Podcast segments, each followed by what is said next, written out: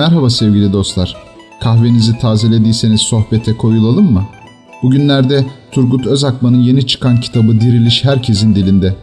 Çanakkale destanımızı anlatan bu kitap, daha önce yayınlanan Rekorlar kitabı Şu Çılgın Türkler kadar ses getirecek gibi. Aslında Turgut Özakman'ı sadece bu kitaplarla özdeşleştirmek haksızlık gibi geliyor bize. Daha önce yazdığı öykü, roman, tiyatro oyunları ve araştırmalarına göz atacak olursak bugün yazılan bu iki romanın köklerini görebiliriz onlarda.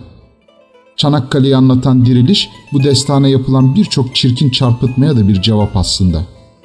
Neler yok ki bu iddialar arasında? Bakın birkaç tanesini söyleyelim. Çanakkale Savaşı, zafer mi yas mı başlıklı bir yazıda şöyle deniyor. Bizdeki optik hatalar Çanakkale Savaşları'nın bir zafer olarak gösterilmesiyle başlar. Çünkü 250 bin kişi öldükten sonra İstanbul yine işgal edildi. Böyle ters sonuçlu zafer nerede görülmüştür? Adına Çanakkale Zaferi dediğimiz şey zafer filan değildir. Başka bir konuşmada Gelibolu Savaşı'nı sadece bir yarbayın yani Mustafa Kemal'in hanesine yazmak tarihin tam bir çarpıtılması ve aklın tümden bozulması demek oluyor denilirken bir başkası da Mustafa Kemal Çanakkale'de yarbay rütbesiyle ve komuta kademesinde 17. sırada olmasına rağmen resmi tarih onu gerçek kahraman göstermiştir diyor.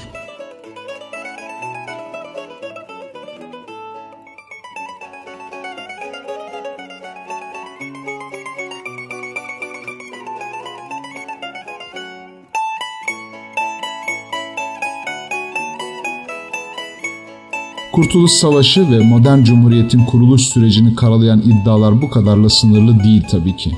Bakın başka neler var. Vahdettin Mustafa Kemal Paşa'yı Anadolu'ya geçerek milli mücadeleyi başlatması için dil dökerek ikna etmiş ve teşkilat oluşturması için 40 bin altın vermiş. Mustafa Kemal bir İngiliz ajanıdır. Suriye'de Mustafa Kemal'in ihaneti yüzünden yenildik. İnönü'de değil zafer, çarpışma bile olmamıştır.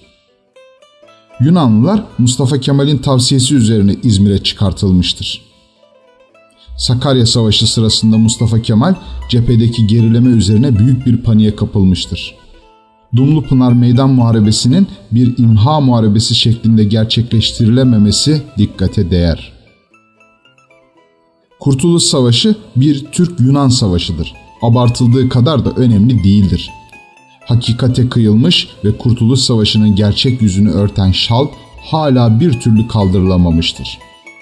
Devam eden pespaye yalanlar ve örtülü ödenekten cömert bağışlarla yazdırılmış kitaplar yüzünden gerçekler gizlenmektedir. Kurtuluş Savaşı anti-emperyalist bir savaş değildir. Bir kurtuluş savaşı da değildir. Hatta son tahlilde Kürdistan'ın bir bölümünün ilhakıdır hilafetin kaldırılmasından sonra birbirini kovalayan inkılapların ana hedefi sanıldığı gibi yalnız resmi hayatı değil, aynı zamanda ferdi ve şahsi davranış, yaşayış ve hissiyatı da din dışı yani layık kılmaktı.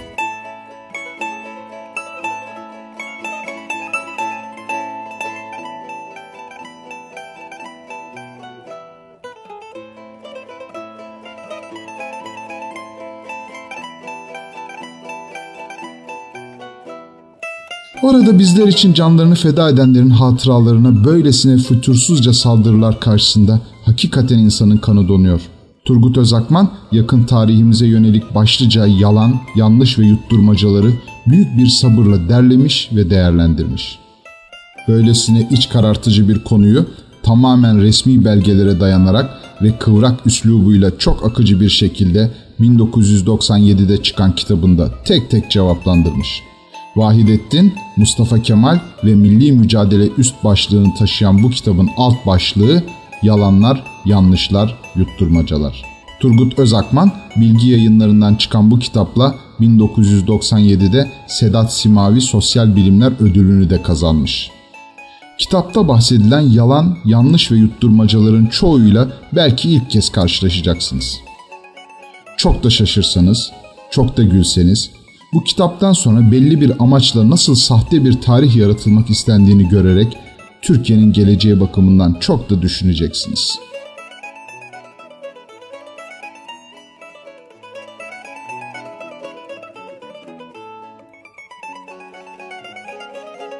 Bir dahaki buluşmamıza kadar kahveniz sıcak, sohbetiniz koyu olsun.